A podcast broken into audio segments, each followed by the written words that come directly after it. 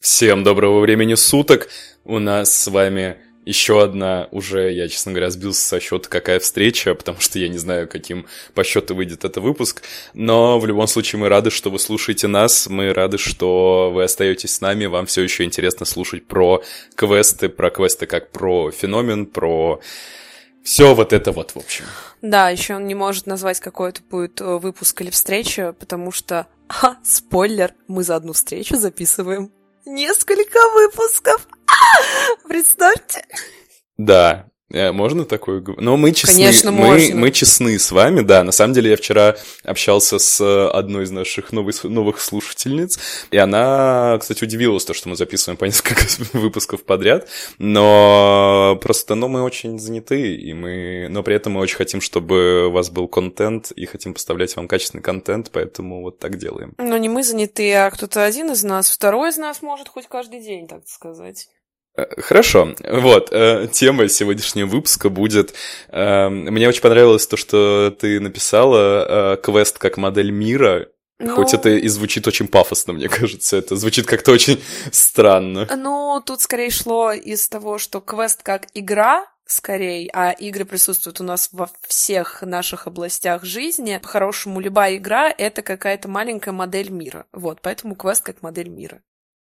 Неплохо ты сейчас завернула вот эту всю историю. Мы не одобряем некачественные, небезопасные квесты. Выступаем за искусство в квестах и доброжелательные отношения между обществом и квест-индустрией.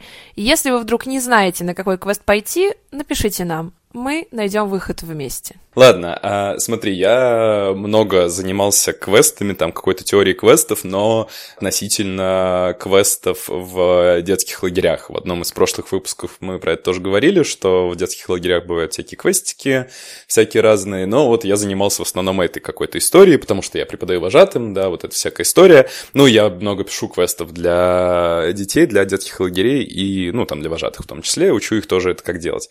И когда я занимался этим вопросом, я для себя такое сделал определение э, слова квест. Ну, вообще их тоже много, их, ну, ты сама знаешь, я думаю, что их бесконечно. Вот, но мне понравилось одно, мне кажется, я его собрал из нескольких, что квест — это какое-то многоступенчатое достижение цели, и вот эта многоступенчатость — это как бы некоторые, да, этапы, которые нужно каждый раз преодолевать. Ну, грубо говоря, если это там какой-то детский там лагерный квест, да, то вот у нас есть какая-то цель, там, я не знаю, какой-то злодей украл какую-то деталь, и мы можем найти злодея, пройдя там несколько станций, собрав на них какие-то подсказки, и вот это как бы преодолевая вот эти маленькие, маленькие препятствия, мы достигнем какой-то одной глобальной цели. Ну, я бы это назвала еще проще, что любой квест — это игра, в которой вы разгадываете какую-то загадку. Неважно, что это может быть и не загадка, это может быть задача, это может быть тоже какая-то цель, но что сам процесс именно в этой игре заключен в том, что вы должны что-то разгадать, открыть, узнать, а, что-то новое сделать, что-то вот э, то, чего вы еще не знали до этого, или, ну, не знали этого, когда вам читали правила про эту игру, не знали вообще никогда до этого. Ну, вот я бы назвала, что это просто, ну, загадка ее разгадывания. А Донетка — это тоже квест тогда? Ну, в какой-то степени да, просто Донетка это же игра, но, в принципе, ее можно назвать тоже как мини-квест игра. На самом-то деле, да, просто... Ну, вот мне кажется, что так, потому что как еще можно охарактеризовать слово квест? Ну, смотри, для меня в этом определении, которое я озвучил, для меня очень важным является тот факт, то, что у нас есть какая-то цель, которой мы идем, чтобы вот у нас была мотивация вообще что-либо делать, потому что просто загадки в вакууме, мне кажется, что это не совсем квест. Просто по теории геймдизайна и вообще по теории игр, как создаются игры, у тебя нет игры, в которой нету у игроков или у персонажей или вообще вселенной цели. То есть все равно цель должна быть в любом случае. А отличительная особенность именно квеста, что это не просто цель там пройти до конца какая-то, или там цель, э, я не знаю, собрать как можно больше очков, а это цель что-то новое узнать, разгадать, что вам не было дано в начале. Ну вот, в начальных правилах, в которых вы вступили в эту игру. Ну, то есть сама цель, грубо говоря, пройти ряд загадок, это как бы, ну, не квест получается. Но вы, у вас все равно должно быть какое-то общее. Если вы просто пройдете ряд загадок и, и все, то и что? Ну, а вот, это ну, будет. Форт Боярд, это можно его квестом назвать? Или Это, это, это тогда- игра, это скорее экшен-игра. Я очень... э, неправильно называть Форт Боярд квестом, потому что Форт Боярд — это активная игра. Но и все равно у Форт Боярда есть э, финальная загадка, цель, к которой вы идете, но которая является загадкой. Это узнать слово. Слово э, после которого вам сыпется золото. Это слово вам не дают в начале на объяснениях правил, в какой-то установке. Это загадка, узнать слово. Просто вы ее узнаете не путем решением других маленьких головоломок, а путем там физических активностей, путем преодолением своих страхов и так далее. Мгм. Ну Ладно, хорошо. А, Наверное, я продолжу, видимо, все, что я знаю о квестах Конечно, со своей конечно. стороны, да, ты мне можешь говорить, что я полностью не прав, и это будет нормально.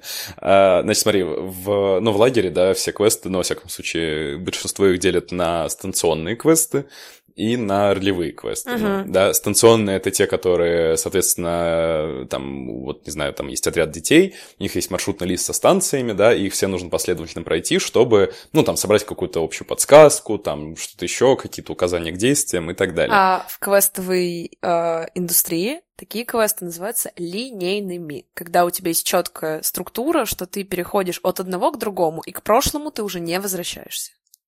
Я, кстати, об этом не задумывался никогда. ну, нет, понятное дело, что я в своей голове, конечно, соединял каждый раз там лагерные какие-то детские квесты и квесты, квест-индустрию, но я что тут я раньше так... Так мы сейчас с тобой еще про более другие квесты проговорим. Ого. У меня закончились другие, потому что у меня остались только ролевые. А, И, соответственно, да, ролевые — это там, где участникам так или иначе нужно примерять на себя какую-то роль, в зависимости от того, что от этой роли требуется по сюжету, да, и как будут вести себя игроки, потому что у них в этот момент появляется какой-то выбор, ну, то есть что-то делать, что-то не делать в рамках своей роли. От этого строится, в общем-то, вся игра. Ну, то есть так или иначе. Да, а в квестовой индустрии это можно назвать как нелинейные квесты. Это что вы можете пройти квест так, как вы захотите, потому что вы можете возвращаться к чему-то, вы можете сами выбирать, что вы будете вначале разгадывать, или к какому актеру вы вначале пойдете, или как себя вести, но вы можете возвращаться к каким-либо станциям, можете нет, ну, то есть, в принципе, аллегория такая очень простая, я бы сказала. Ну да, в общем и целом. Но здесь всегда вот есть в чем, опять же, вопрос тогда, наверное, некоторый. Ну, я чисто для себя уточнить. Ну вот смотри, опять же, да, если я делаю, ну, я там работаю старшим вожатым, да, ну, то есть я организую именно всю эту историю, да, там для 100-200 детей, там, условно говоря. И, например, мне супер там влом делать какой-то сюжет, и я им просто накидываю какие-то там, ну, станции, да, чтобы они их просто прошли, но мне там нужно время занять, там, час, грубо говоря, времени. Э, Ну, они там просто проходят. И это же, получается, тогда тоже не квест. Давай а, сейчас немножечко вернемся к теории игр, теории геймдизайна, которую я сейчас быстренько расскажу. А, если что, я не имею каких-то достоверных там знаний о геймдизайне. Я не геймдизайнер. Я очень хочу стать им когда-нибудь. Но я слушала курсы по геймдизайну. Это просто было для того, чтобы как-то, я не знаю, лучше писать квесты, чтобы примерно понимать, как это устроено. И на самом деле у любой игры есть модель, по которой она пишется, а, есть какие-то определенные такие столбы, на котором она держится, эта игра, вот, есть определенные пункты, которые ты должен для себя понять и прописать. Их достаточно много, но э, для квестов я выделила так сказать, несколько пунктов, о которых ты должен задуматься, пока ты пишешь квест. Собственно, у любой игры есть узлы, на которых держится эта игра. Их много, я не буду их сейчас все перечислять. Я взяла некоторые узлы из э, теории игр, добавила, может быть, свои, немножечко видоизменила те и написала то, что ни один квест не может быть без определения темы, без определения сеттинга, без определения людей, без определения механики. И последний пункт — это выбор равно цель равно правило. Когда ты дашь себе ответы на эти главные вопросы, тогда ты и поймешь вообще, для чего был создан твой квест, зачем он был создан, как его писать и так далее. Я думаю, что я вкратце расскажу, что из этих узлов вообще можно взять, а почему, если на один из этих воп- узлов-вопросов вы не можете ответить, то у вас не получится написать нормальный квест, нормальную игру. Все еще вспоминаем, что квест — это равно игра, в принципе, это тоже игра. Поэтому рассказываю. Тема, другими словами, вы и так можете мне ответить, и ты можешь мне ответить на вопрос, что такое тема. Тема — это вкратце, что хотел сказать автор, что хотел донести автор, про что ваш квест. А, я не буду углубляться, на что делится тема, но определить ее все равно нужно. Даже в самом простом квесте, где у тебя есть просто задание там, для детей, не знаю, на поле, а, хотя бы какая-то тематика, это как по-другому еще называть подвязка. Подвязка к квесту. Любая тематика. Она может быть, э, это может быть тематика просто потому, что вам нравится что-то. То есть вы там, я не знаю, сделали очень простой квест на поле, потому что вы очень любите, когда дети бегают по полю. Это, в принципе, можно тоже отнести к тематике квеста. Я, я думаю, этот квест назывался бы над пропастью воржи, да? Потому что там, чтобы он ловил вот это Представляешь, я узнала, что, оказывается, люди, которым сейчас 18-19 лет, они не читали над пропастью воржи. Ну, это, я думаю, тема для другого подкаста о том, как поменялась молодежь. Ну, да, да, собственно говоря, тематика квеста, ее в любом случае нужно определить, потому что если вы напишете очень крутые правила, очень крутых персонажей, но если у вас не будет какой-то основной тематики, которая все это объединяет, то, ну, ваш квест не, не получится создать какую-то модель мира, потому что у вас нет темы. Второе — это сеттинг. Если кто-то считает, что сеттинг — это окружающая среда, я хочу этому противостоять, потому что если вы геймдизайнеру, э, если, вернее, э, вы скажете геймдизайнеру, что ну или там не геймдизайнеру, а тому, кто создает игру программистам, я не знаю, там дизайнером просто, что сеттинг моей игры это средневековье, тебя спросят, а какое окружающее пространство, какая игровая вселенная и так далее. Сеттинг это очень э, такое как это сказать, много включающее в себя слово, которое в основном означает в игре травму вашей игровой вселенной. По факту это та проблема, с которой будут сталкиваться игроки в вашем квесте. Они могут с ней сталкиваться не напрямую. Она, может быть, просто есть в вашем квесте, но она играет на тему. Например, как я уже люблю приводить этот пример, а, есть игра Ведьмак, это очень такая большая игра про средневековье, где есть большой злой Геральт, ну, он, он добрый, и он борется с монстрами. Вот, и тематика, собственно говоря, Ведьмака — это средневековье, тема, ну, условно, ну, какой-то вид средневековья. А, сложно назвать это средневековьем, но не ладно, но неважно. А сеттинг Ведьмака — это обилие чудовищ в средневековье. Берем проще. Тетрис. Тематика Тетриса в том, что мы хотим, чтобы, ну, вот все было ровно, красиво и все соединялось, условно. Сеттинг, э, как основная проблема Тетриса, это ограниченность пространства. Ну или то, что все фигуры разные. Вот. Если из этого примера вы поняли, что такое сеттинг, круто, классно. Почему без него невозможно сделать квест? Потому что это основная проблема. Если у вас будет прекрасный мир, в котором нет какой-то общей проблемы и нет какого-то а, момента, который отличает вашу игровую вселенную от реальности, то это будет неинтересно. Потому что даже в квесте, когда вы приходите играть в какой-то реальный квест, если это не компьютерная игра, если это не книга, то вы все равно понимаете, что вы в каком-то помещении, вы в каком-то подвале, или вы там в лагере играете.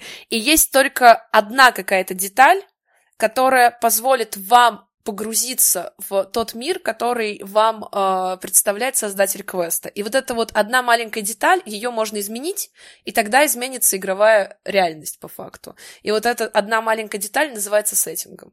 Мне кажется, а, ну тогда в донетках сеттинг это получается то, что ты можешь задавать вопросы, только на которые можно получить ответ да и нет. Конечно. Молодец, очень, очень здорово. Вот. А следующее это люди. Тут, я думаю, все очень понятно, что без ответа самому себе, что делают персонажи в моем квесте и что делают игроки в моем квесте, вы не сможете написать хороший квест. Но стоит отметить, что, как я уже сказала, люди это либо персонажи, либо игроки, но персонажи у вас могут быть и неодушевленные предметы. Например, что делает трава на моем квесте, если это квест на поле? Что делает свет на моем квесте, если это квест какой-то страшный?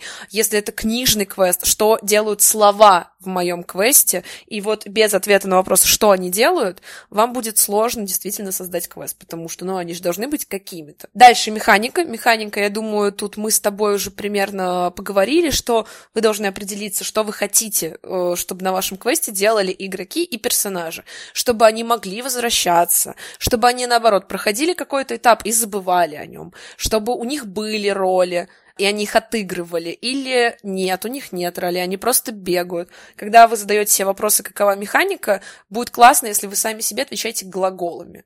Вот чем больше глаголов в этой тематике, тем вам же самим будет легче написать квест. Почему, если мы уберем механику, у нас ничего не получится ответить на этот вопрос? Ну, потому что у нас просто будут люди, и, и, ну, мы им просто расскажем историю, и все. Ну, у них больше... Класс, спасибо, верно. Если они не будут знать, что им делать, то зачем им вообще хоть что-то делать? Вот. А, и последнее — выбор, цель и правила. Как ты уже сказал, вот тут мы уже взяли цель, а, взяли выбор, вот ты уже так говорил про ролевой квест, что они могут выбирать, что им делать. По-хорошему, в любой игре, даже в самой простой, э, у игрока всегда есть какой-то выбор. Он может быть значимый, он может быть незначимый. Если мы играем в прятки, у нас всегда есть выбор, где спрятаться. Если мы играем в прятки, у нас всегда есть выбор, если вывода, сдавать кого-то, если вы его нашли, или не сдавать. У вас всегда есть выбор перепрятаться, у вас всегда есть выбор, кто будет прятаться, а кто водить. То есть даже в такой какой-то простой игре выборы есть всегда. И чем больше вы сделаете каких-то минимальных выборов в своем квесте, например, пойти к этому актеру или к этому, вам никто не будет говорить напрямую, выбирайте. Но чем больше вы сделаете каких-то таких минимальных выборов, тем квест на самом деле становится интересней. Ну, мне кажется, что там все равно есть какое-то критическое число вот этих выборов, когда... Ну, потому что это же, знаешь, история как про то, что если у тебя нет дедлайнов, у тебя полная свобода творчества, то тебе практически ничего не... Ну, ты ничего не можешь придумать или сделать, потому что в дедлайнах и в рамках твой мозг, ну, он просто креатив... Ну, он как бы на стрессе, он лучше работает. И мне кажется, то же самое, что если ты дашь э, игроку чрезмерно много выбора, то он просто перестанет что-либо делать. Смотри, я просто говорю про выбор э, междустрочный. То есть, если ты делаешь, например, квест, на котором несколько концовок, и у тебя игроки могут выбрать эту концовку. Не поверишь, игрокам все равно, какие концовки в моменте их могут еще ждать. Они узнают об этом только после прохождения квеста. Я знаю, что это твоя больная история, особенно от молодых авторов квеста, которые начинают с концовок обычно. Конечно, конечно. Но даже мы с тобой перечислили прятки. Не задумываясь, мы можем сказать четыре выбора. Но об этих выборах не то, чтобы говориться напрямую. Если у игроков есть выбор условно сделать это задание вот так или вот так, никто не будет им напрямую это говорить. Это от их э, желания зависит. В общем, я имею в виду, что не нужно ограничивать прямо полностью игроков, э, что какие-то межстрочные, какие-то обычные выборы оставлять стоит. Э, выборы приводят к целям. В любом случае у игрока должна быть цель, как я тебе уже говорила. Цель должна быть одна общая, это я тебе говорю. Да, и какие-то мини-маленькие цели, с помощью достижения которых они доходят до финальной цели. Что самое важное, что все выборы и все цели, они оговариваются в правилах. То есть все, что ты сказал в правилах, будет услышано игроками. Все, что ты написал в предисловии к книге квесту, будет, уви... ну, будет увидено тем, кто проходит эту книгу квест. Все, кто приходит на квест, они знают правила. Э, все, что оговаривается в правилах, это и является их ограничением выбора, либо же э, их целью. Понял, что я имею в виду? Ну, потому что ты им, ну, буквально произносишь эту цель, ты им переставишь перед ними Конечно, эту цель. ты ставишь перед ними эту цель. Все, что ты как бы не запретил, по факту это их выборы. Вот и все. Такое правовое государство на каждом э, отдельно взятом квесте. Да, возможно, это очень большая информация, но это не, вот какое-то, супер... да, мое мнение как вообще э, квесты можно создавать, отвечая на какие вопросы себя. Но вот знаешь, что меня, правда, ну, беспокоит, вот еще со времен, э, опять же, да, тогда, когда я пытался в этом разбираться, что, ну, может, ну, как будто бы существуют всегда две параллельные цели, ну, два параллельных стремления. Первое, оно как бы игровое, ну, то есть, я не знаю, там, типа, раскрыть преступление, там, я не знаю, найти, там, святой Грааль, ну, короче, все что угодно, да, там, в зависимости от сюжета. А вторая цель, это, ну, просто цель пройти квест, потому что, ну, это как бы подразумевается всегда, ну, потому что это квест, типа, ты его не можешь не пройти, ну, как-то то есть это его, это входит в, определ... в определение слова квест, скажем так. То есть это само собой разумеющееся. Ну да, что любая игра квест, тоже еще можно, как это сказать, неважно, опять, он существует в жизни, в книге, в настольной игре, в компьютерной игре, что как будто бы финал этой игры ты обязан пройти.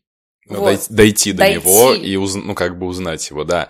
И просто меня вот что, опять же, да, в чем больной вопрос, что если это само по себе разумеющаяся история, то имеем ли мы право тогда полностью, грубо говоря, отрезать весь сюжет, всю какую-то мотивационную историю в драматургии и оставить только самоцель вот пройти, потому что это квест. Потому что, ну, по-другому не бывает. Конечно, ты имеешь право, ты имеешь право вообще на все, например, попить лимонадик сейчас. А, конечно, ты имеешь право убрать всю сюжетную составляющую и оставить цель, что вы должны пройти квест, условно. Но Давай. Но это не так интересно, скорее всего. Ну, просто это не, вовле... это не вовлекает, понятно. Конечно, дело. потому что это как и любая игра. Игра — это что-то, вот модель мира, которая отличается от твоей реальной жизни. Если тебе скажут, поиграй просто в игру, ну, какое тебе от этого будет наслаждение, если нет какой-то финальной, ну, цели, нет какого-то хотя бы минимального сеттинга. Потому что даже в прятках это обычная игра. Но у тебя есть момент, что ты волнуешься, поймают тебя или не поймают ну, это уже какая-то игровая вселенная. Ну, то есть, если бы ты в жизни, не играя в прятки, просто бы вот тут в квартире ну, забежал в комнату и спрятался, и что?